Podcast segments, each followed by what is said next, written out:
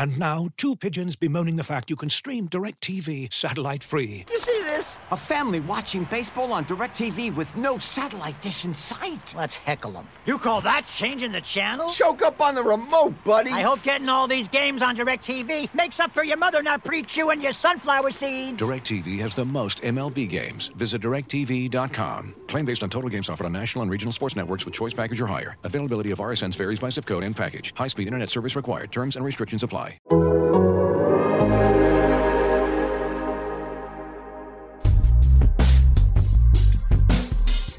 you ready? Let's get it started. The NFL draft is now officially open. Welcome back to Prospects to Pros on the Athletic Podcast Network. I'm Dane Brugler.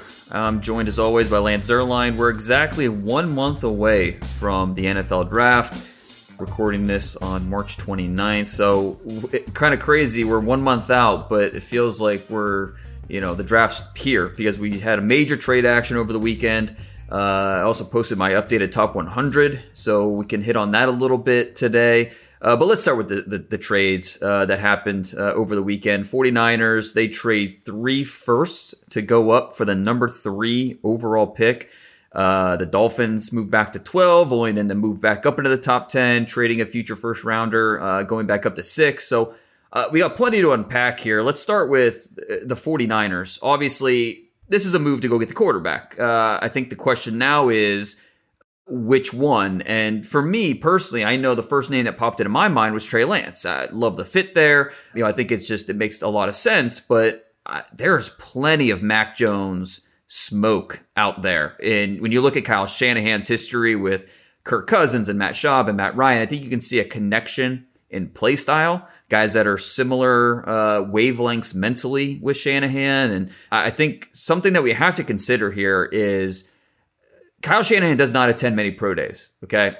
He's going to one quarterback pro day this year, and that's Mac Jones. We this is an unusual draft process where we don't have teams being able to do these private workouts and bringing the players to the facility and doing we don't have any of that. The pro days are where you is your chance to go see the player and you can't just dismiss that Kyle Shanahan is going to one quarterback pro day and it's Mac Jones. So I don't know. All right, Lance, as you look at all this, what was your first reaction? How what has been going through your mind as you kind of process all of this? Where, where do you sit with the 49ers at that number three pick? Well, I you know I really thought that that was a trade in spot. I mentioned it in my last mock on the blurb. I thought the that could potentially be a trade in spot. I thought there was a chance that eight could move up to 3 mm-hmm. um, with Carolina. I mean, the likely teams were eight, were 12, and were 15 to me. Uh, 15, the the the Patriots, 12 was the um, 49ers, and then of course, eight is the Carolina Panthers. And so it wasn't a shock that there was a trade, but I was a little surprised at what the going rate was, to be honest with you.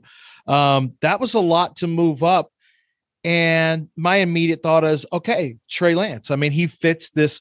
He he he can throw on the move. He's got good size. He's got good mobility. He fits the Shanahan system, but with additional, um, uh, you know, additional mobility that we haven't seen with some of the Shanahan quarterbacks. This is a guy who can play behind Jimmy Garoppolo for a year, learn the system. He's already highly intelligent from a a pro style you know standpoint and and how he prepares and a full field reader and then um you know i started hearing some comments and got a couple of texts about mac jones and i think it's a real thing. I mean i really think the mac jones thing is a real thing based on the information that uh, that i received. And um, i think it's something that is very interesting. When you're going to trade that much draft capital for a guy who is um, really a game manager and a guy who runs the vehicle. And I'm not listen in, in Kyle Shanahan's offense. That's very important to be a game. A game manager also can throw for four thousand yards, like we saw with Matt Schaub. We saw Matt Ryan become uh, an MVP. I mean, you know, that's not to diminish that type of quarterback. But what I'm saying is, I think you have to have things right around Mac Jones a certain way, and then you know, I question whether or not he can make enough plays. Can he make the plays when guys don't get blocked. And I think that's a concern for all quarterbacks in this day and age because of the way that that the defensive fronts are getting faster and faster and faster. Can you extend plays on your own? We talk about running backs creating yards for themselves. Can you create time for yourself as a quarterback? And I think that's a very real conversation that you have to have about Mac Jones. I think the, the, the same is not true um, for either Justin Fields or for Trey Lance. But I think what's interesting that's developed here, Dane, is that pretty much all of us who do this you know, for a living or who are in the space, it's funny. The fans just keep thinking, wait a minute, what about Justin Fields? This should be a Justin Fields move. And really, I don't think many people who are in the draft space are, are thinking that Justin Fields um, is going to be the the the call here. It's it's going to be either Jones or Lance. Yeah, I, I would agree with that. And I mean, I think where we are right now, we feel really good about Lawrence going one and Wilson going two. Um, and it's just, and I, I, even tweeted this out on Friday. A, a, scout who was at BYU's pro day said, "Forget it, it's over. Uh, Wilson's going two."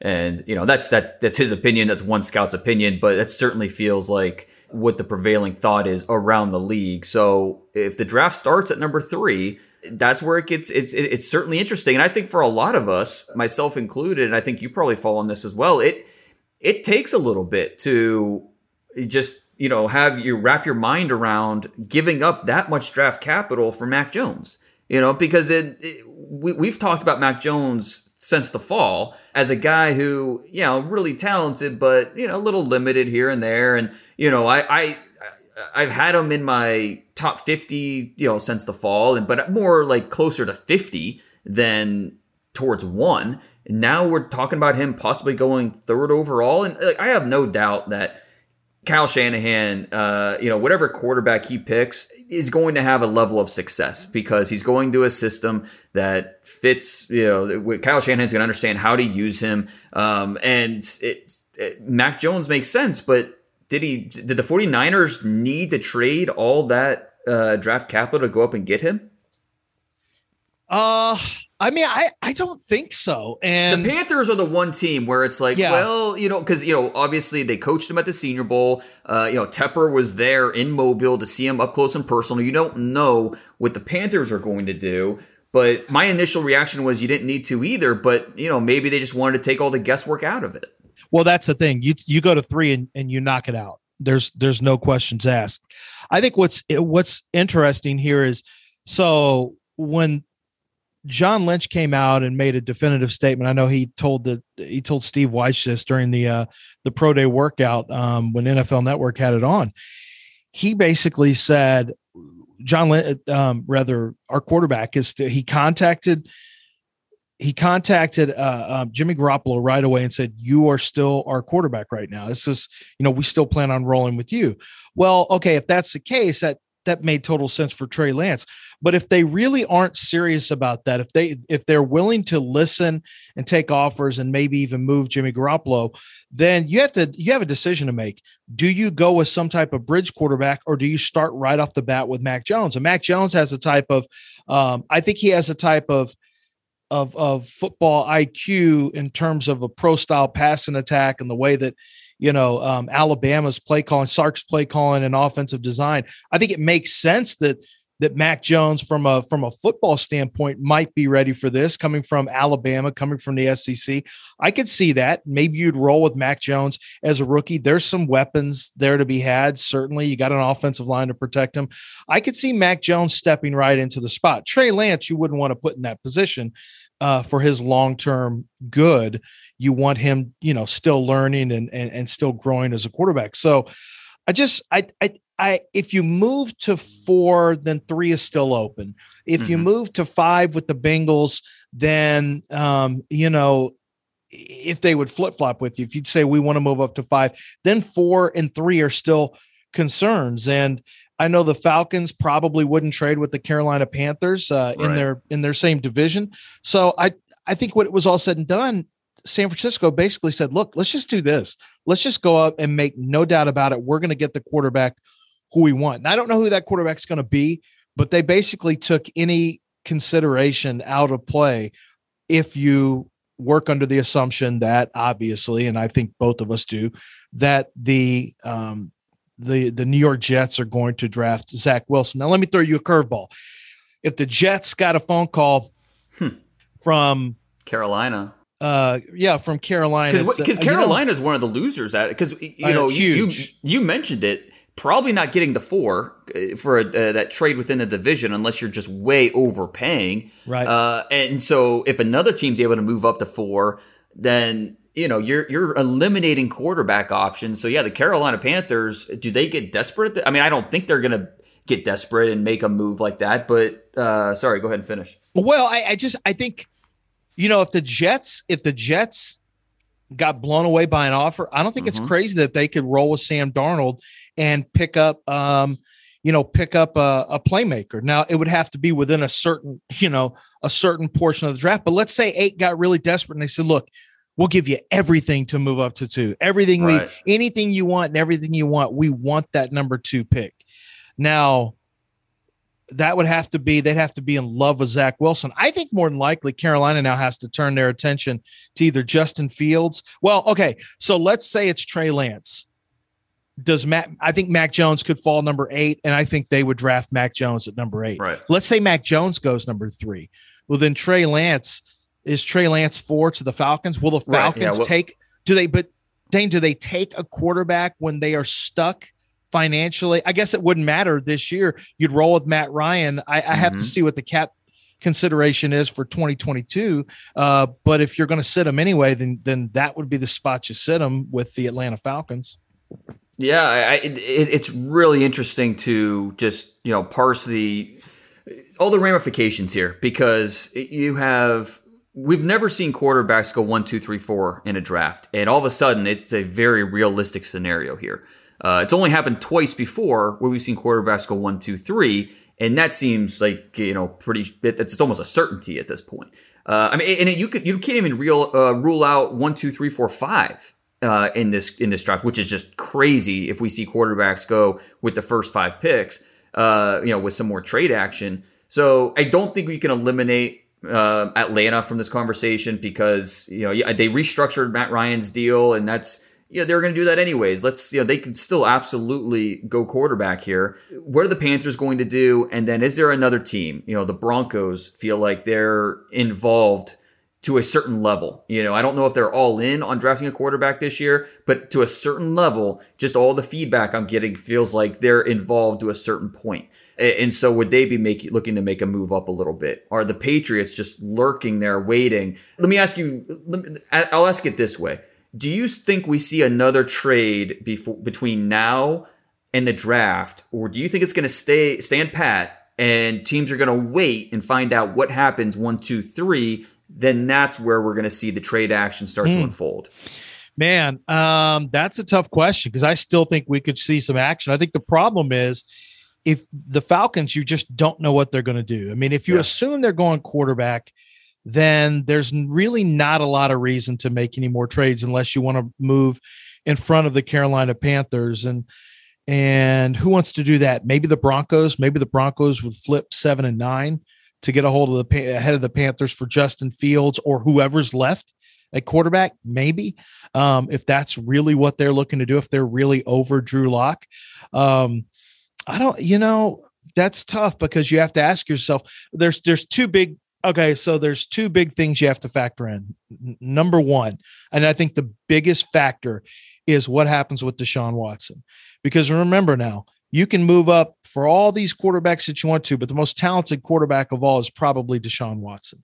We know Deshaun's situation right now. He's unlikely to play um, anytime soon. He may find himself on the commissioner's exempt list. We don't know what's going to happen.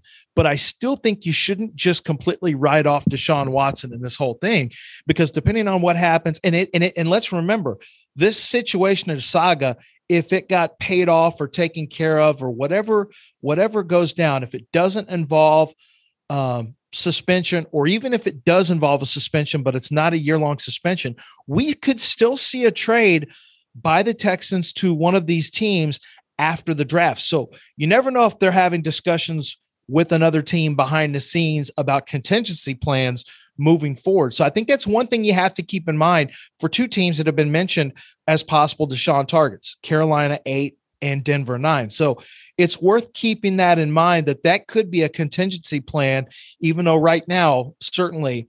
Uh, we have no idea where those cases are headed, but that could still be something that one of those teams are thinking about. Yeah, it's especially Carolina with their draft options dwindling. They can't completely close that door, uh, even if it is, you know, it, it's close to being shut. So there's, and this is why we love the draft. There's so many different ways this could go, and different different ways each organization could be shaped by these trades and what teams what they decide to do. Uh, the other two teams that were involved in the trade action, the Dolphins, they moved back to 12, and then they moved back up to six, which is really interesting. Uh, it has to be for a pass catcher, right? I mean, would you? Was that your first reaction as well? As they want to ensure that they're going to get the pass catcher of their choice up there at number six? Absolutely. I thought it was a great move because you move back, you added draft capital, and you're still going to get whoever you want. I mean, mm-hmm. unless unless something happens at four that we don't expect, or unless the Bengals, which is possible, the mm-hmm. Bengals could still go because I think the Bing I think the move for the Bengals, you know, I'm not the number one Penei Sewell guy on the, you know, in, in mm-hmm. this draft. I still think one of the moves is potentially saying, you know what, let's go with free agency.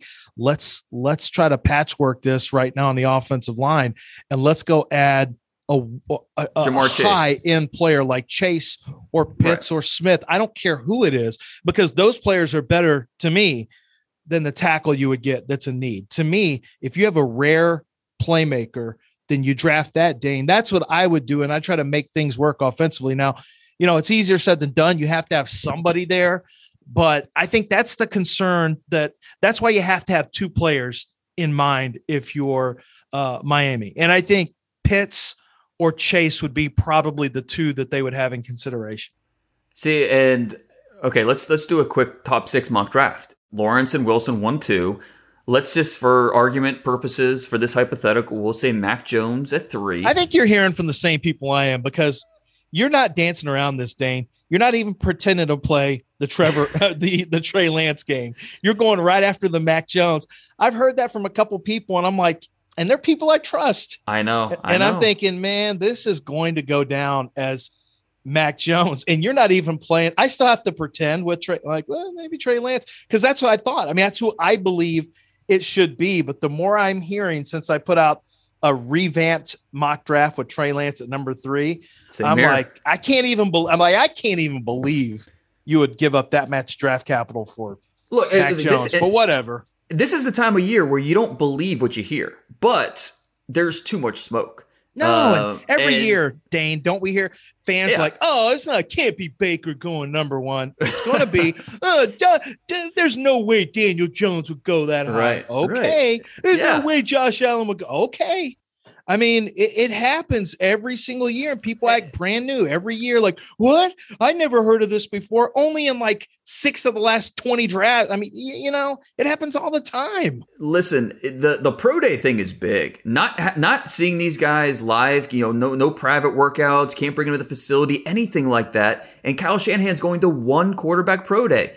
That that that that tells you something right there. That that alone is enough evidence to at least believe that it's a strong possibility to happen. And, you know, Alabama's already had their pro day. This is a Mac Jones, basically a Mac Jones pro day. So, you know, it's just, it's a really fascinating development. So, all right, let's just say one, two, three. That's okay. how it, how yeah, that's is. fine. Mac Jones. Now, what do we do? I'm going to go Trey Lance at four. That's what I was going to go to. Let's say Trey Lance. I would not have put, you know what? I would not have put Mac Jones at four. I'd put Surtain mm-hmm. at four. But now I'm putting Trey Lance at four.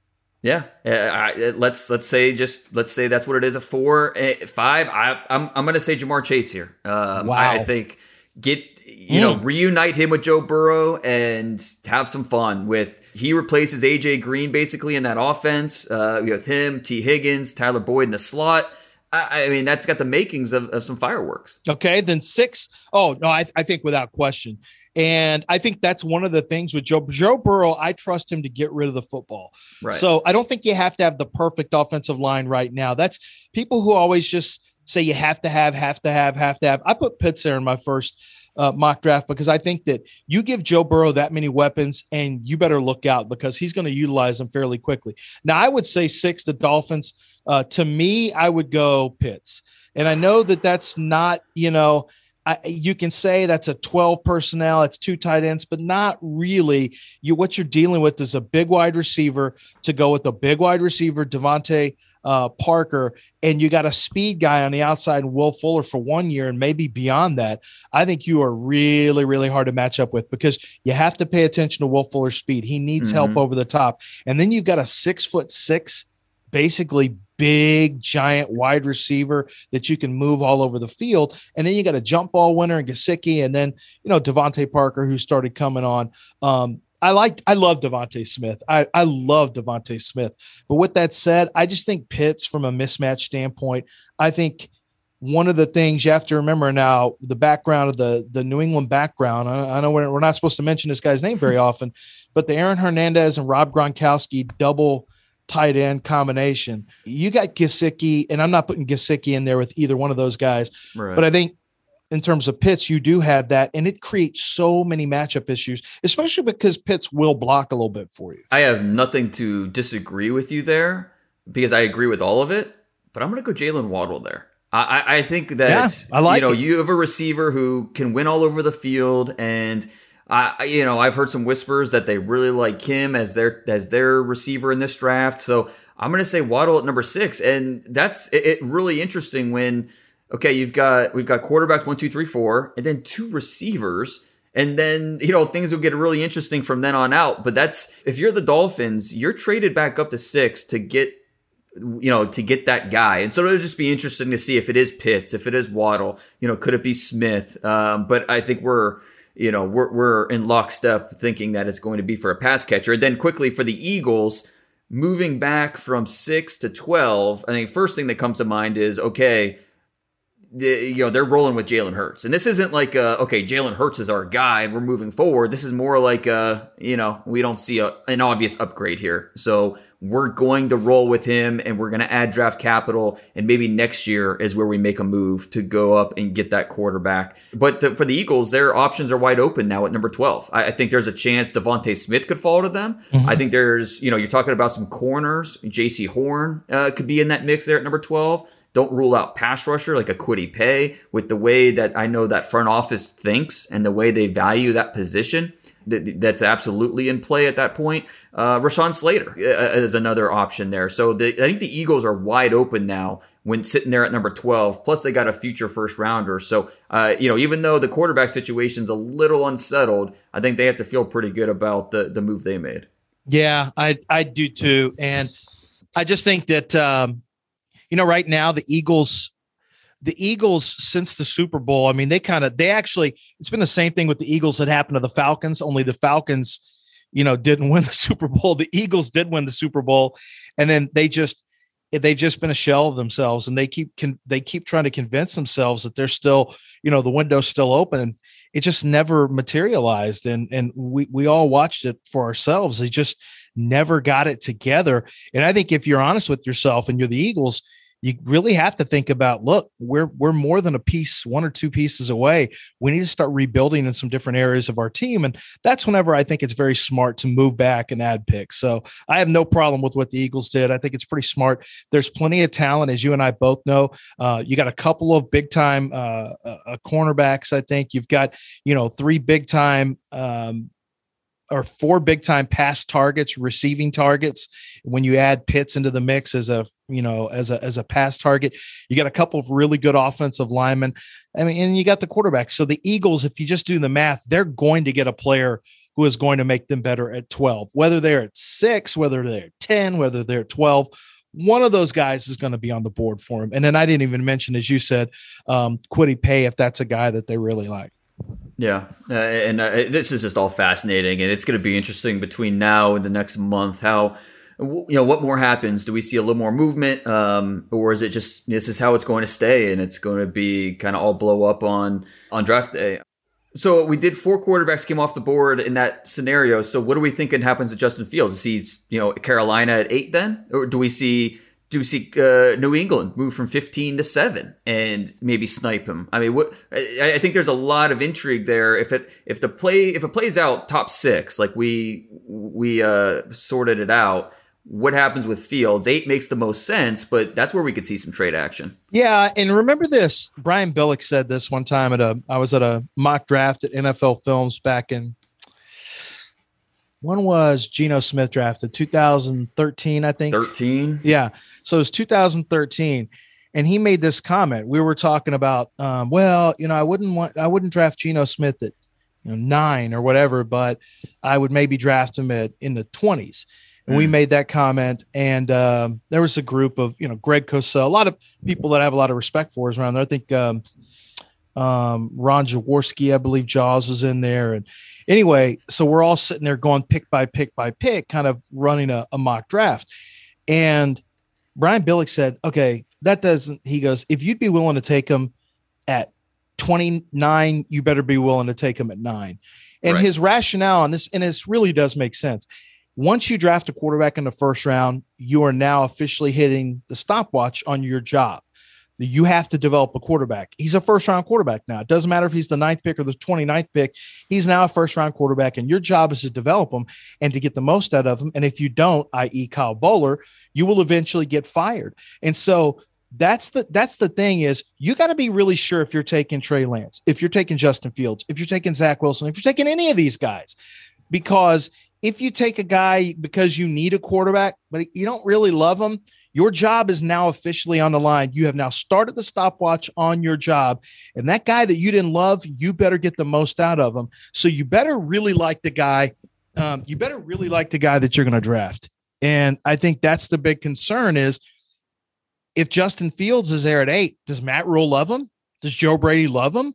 Uh, I don't know. Do does does number nine? Do the the Denver Broncos love him enough? Um, that's a question you have to ask yourself. And, and that's the thing with Justin Fields or any quarterback. Do, do those teams love X quarterback, whoever that quarterback is? I mean, Lawrence is a default. We already know about Lawrence, but the right. other guys, your jobs are clearly on the line once you take that guy. Right. And again, it can't emphasize this enough.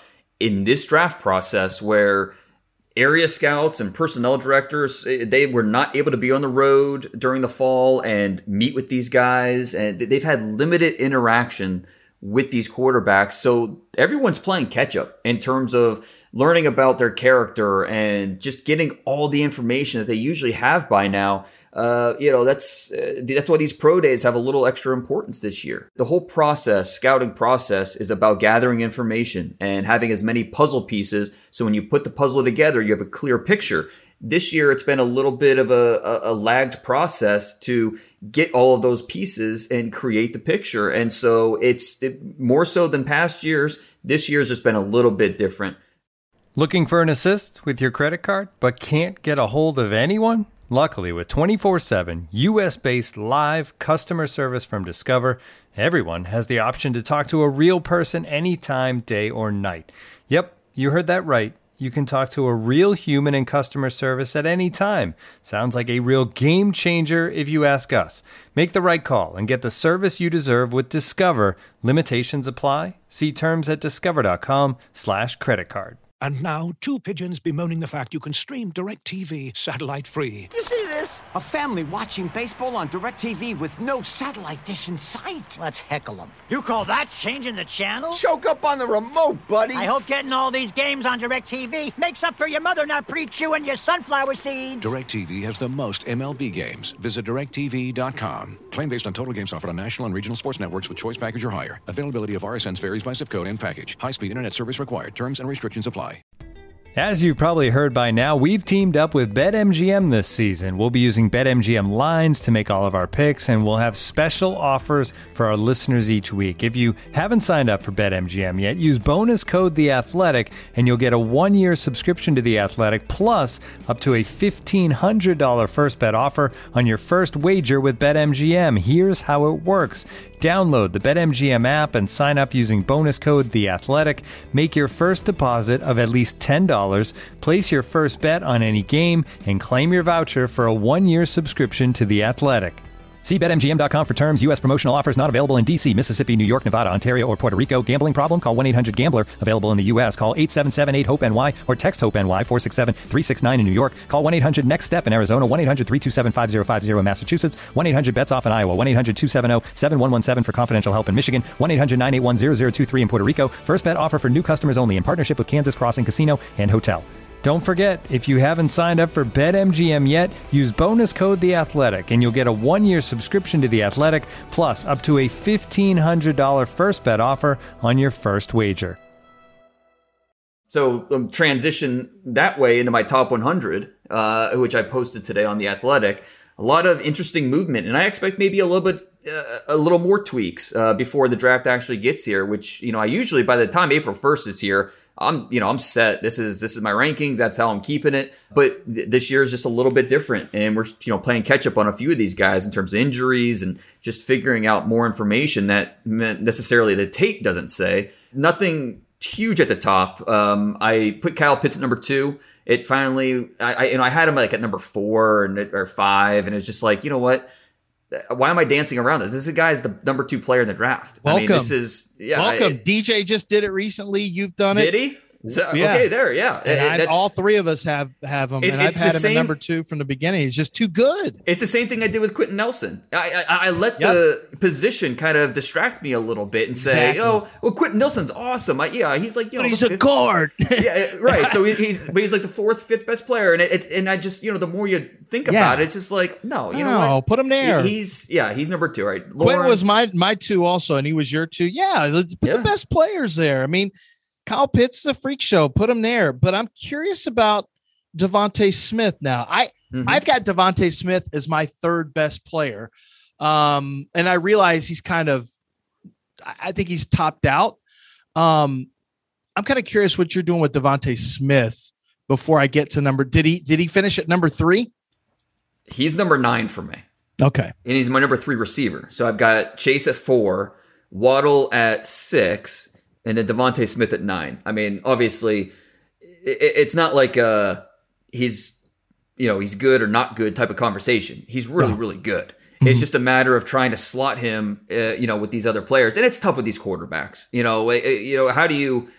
It's almost like quarterbacks shouldn't even be on a board like this because their impact is so much greater than every other position that it skews where you stack them. So quarterbacks are tough, and you know I've got Lawrence at one, uh, Wilson at three, Field or Lance and Fields back to back. I mean it, it, it's tough with those. But you know with Smith, uh, it, there's so much to like about him. Uh, you know obviously the the body type isn't ideal. You worry about long term durability, but you feel good about the player. And wherever he goes, whether it's Detroit at seven or uh, you know the the Giants at eleven, I mean, who knows where he ultimately ends up? But wherever it is, you feel like he's going to be productive. So just a just a quality player who's a top ten player in this class. You mind if I you mind if I just throw some of these out here? I've got your top 100 Yeah, in yeah. front of me. What do you- what Instead of just going in a long, or we'll have the Mhm. longest podcast in history. So I, you know, I've got Surtain higher than you do, but you have him top 10, so it's irrelevant. I mean, he's cornerback one, cornerback one, um, cornerback two, Jaycee Horn. That's what I've got. Cornerback three, I've got the same thing in uh um Greg Newsome. How did you when did did you push him up after the pro day into your top tier, your uh, to number 18? That's high for uh, Greg Newsome, but I, I think he's really talented and he tested like a mother. Oh yeah, I mean he was he was I think four four zero I think in the forty. Um, a little faster, yeah. I think yeah. four three eight. Yeah, he was he, he was ridiculous. And 43840, uh 40 inch vert, 10 3 broad, 690 three cone. And this is at six foot even, 192 pounds. I, the only two areas with Newsome that I, I'm worried about missed at least three games every single year, each of the last three years, uh, which, Yep. you know, is bothersome because he doesn't have. You know, you look at his body type and it's very narrow, it's very uh, lean muscled, and so that that's a worry. And then, you know, only one interception. 25 passes defended, but only one uh, into turned only only one of those into a turnover. So two areas where you want to see better. You want to see him stay on the field. You want to see him create uh, more turnovers. But besides that, I mean, it's an easy player to like. He's a route magnet, just uh, a a really quality player who tested off the charts. The struggle was with Caleb Farley, obviously, with the durability, and we touched on it last week. You know, it's it's a guessing game right now. We're just going to have to go based off of what we hear. Uh, hopefully, he has a long term career, but you just worry about another issue popping up for him, you know, down the road with uh, multiple back procedures uh, on his uh, on his resume going into the pros. So I, I moved him down. What I like twenty nine? Yeah, twenty nine, which is an arbitrary number at this point because I don't I don't know what to do with Caleb Farley. You know, it that that's going to fluctuate as we hear more and we have a better feel for what his appropriate draft value is. But at this point, I had him at cornerback four and the 29th player in the draft. Yeah, I, have got the same problems, and and I talked to a general manager. I asked what to do with him, and he said I'd drop him out of the first round in yeah. your mock. I didn't. Uh, they they had me redo my my mock draft because my mock you know got slaughtered in this upcoming week. I'm going to be on mock draft live. They're going to be looking at my mock draft, so I basically made some changes, and I dropped Farley. Um, and I I was thinking about dropping him out of the the first round. I ended up plugging him into um, I think the Green Bay Packers it is it is going to be tough because it's an ACL two back, as you said. He didn't play this year. There's a lot of questions. There's yeah. just a lot of questions, and I don't. And and the only way it's going to be answered, um, I talked to a team and said, "What? How are you going to answer the question then physically?" And they said, "Well, he's going to go get the medical. You know, he's going to handle the combine medical, and so we'll get a really good look and see what's going on." So he's a guy that will either fall or I think he'll climb back up the charts depending on what happens with those medicals. Yeah, and every team's going to look at it differently. So, you know, one team could say, you know, if he gets out of the top 20, we're going to pounce. Where another team's going to say, we're not going to touch him in the top 50. So, yeah, it's just going to be, you know, where it, where each team is, you know, if they're a corner, if they feel like they're a corner away from competing, they might jump all over that and say, we'll roll that dice and see what happens. A couple years ago with Montez Sweat, when he had the heart issue, a lot of people were saying, "Oh yeah, it's going to be like Maurice Hurst. He's going to fall out of the first three rounds." And you know, he still goes late first round, and he's been a productive player for the Washington football team. So there's been past examples both ways. I thought it was interesting when I sat when I was done with this, and I'm looking at it. Uh, 15 wide receivers in the top 100. Easily could have been more. Easily. And 13 corners but of the 13 corners, 11 in the top 62. So you look at it, guy that second round is just just loaded with corners. Elijah Molden, uh, who's my corner five at 35 overall. Uh, Asante Samuel, 45 overall.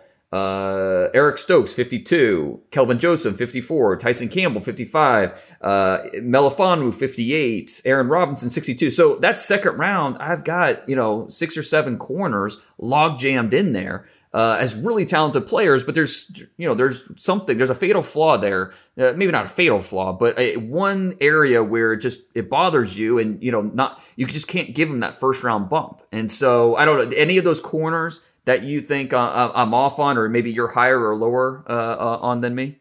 You know, I have a little bit of a problem with Asante Samuel, and mm-hmm. he worked out great. He's not yeah. the biggest guy. I just didn't think he made enough plays, and um, I, I, I see all the traits. I don't see the same production. I'm, I'm a little worried about how you handle him. Like, can he play outside? Is he big enough to play outside? He's what 5'10, 180.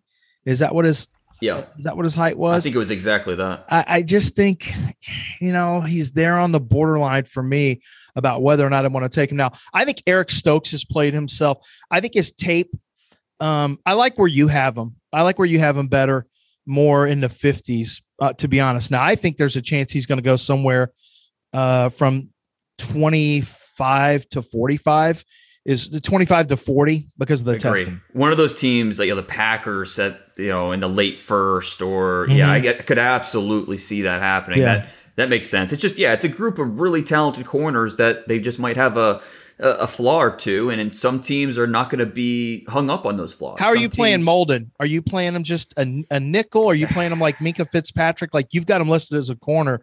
Um, yeah. How do you envision him? I think he's a nickel corner. I think that's his best spot. Uh, you know, I it, can he play outside? I don't. I, that's the question. Could he play safety? Uh, I don't. I mean, he doesn't necessarily have uh, some of the uh, you know the size that I'm looking for at safety. I mean, he's right. Washington hasn't had their pro day yet, but you know he's probably 5'10", buck ninety. You know, so there's some questions there, but mm-hmm. I just know he's a really good football player, and yeah. I'm I'm kind of bullish on on Molden. I think you know he he might not go as high as I, I think I'm 35. He might not go that high because he might be a little role specific as a slot corner. And so just because of, you know, teams might not be looking for that exactly, he could fall a little bit.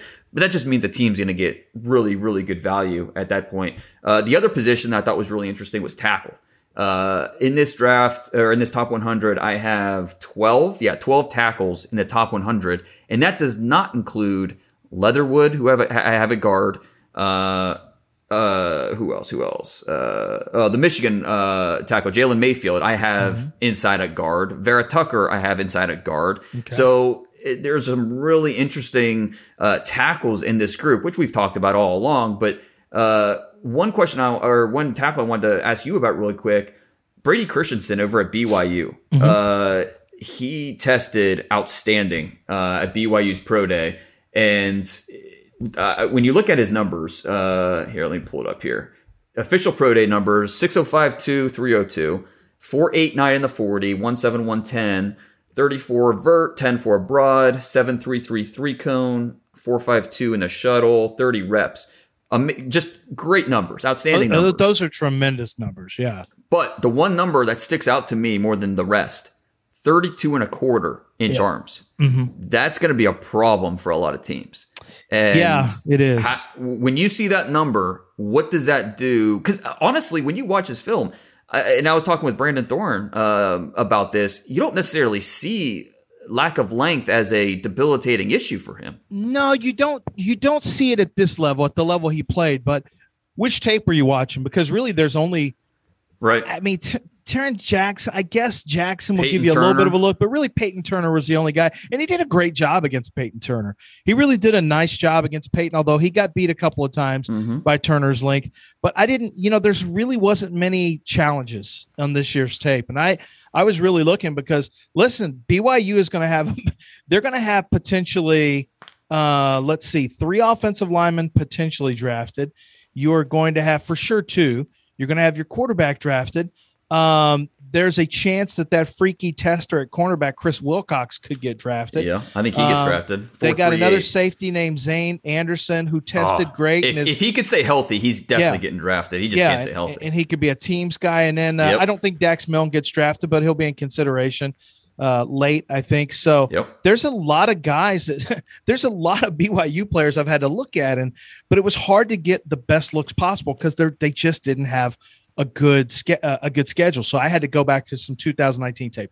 I can tell you, in talking to my dad about arm length, he, he his belief is really it's all about it's all about how you you know if you've got a um if you got a longer wingspan then typically typically you got a broader back and you got a chance to get your hands out there a little quicker or uh, you know you got a little bit more quote unquote length to you number two if you are efficient with your punch and it's well timed or if you're good at resetting your hands, you can survive. Those are really short arms to survive with. That's the only problem in it. And and if guys, if he's facing a Montez Sweat, you know, that's mm-hmm. a lot of that's that's a lot of problems because yeah. well i mean look montez and chase young are problems for everybody so I, I shouldn't just leave you know i shouldn't put that on him but that long arm rush that he's going to see more guys with a developed rush plan and so the first thing they're going to do is, okay, when they watch tape, all right, we're going to stab this guy up and we're going to long arm him. We're really going to try to test him. And once we once we get him, you know, where he's concerned about that, then all of a sudden he maybe stops moving his feet on a slide because he's looking to to brace up against the long arm. And before you know it, they're you know they're they're chopping at his outside hand and they're around the edge. So the long arm stuff, I mean, the, the, the arm length does matter. I think it can be overblown at times, but when you start talking about on the low 32 side, that's a concern. Now there's not many examples. No, there's guys. very, very few examples. And Rashawn Slater hitting the 33 inch mark yeah, at his pro day big. was like a big deal. Yeah. That's a oh, really yeah. big deal. Yeah, absolutely. And and, and, and uh, Vera Tucker being what was he? He was, he was 30, 33. I think he was 32 and a quarter. Yeah. I mean, yeah. that's a you know, you don't see it on tape either. Um 32 is 32 and an eighth. Yeah, he looks like he's fine on tape with that. Right. But I'm telling you, that kind of length is a big trouble, a big problem. So yeah. now all of a sudden you're looking at him back at guard again. Exactly. All right. Well, if you want to read the whole top 100, it's on the Athletic right now. Go check it out. Uh, we're about a week away from the Beast coming out. Next Wednesday is the tentative date. So, want to get all the pro days uh, this week in there. So be on the lookout for that. As always, check out Lance on Twitter at Lance Zierlein and everything he does at NFL Network, all his rankings and his reports. As always, please subscribe, rate, comment. We really appreciate it, and we will talk to you next week.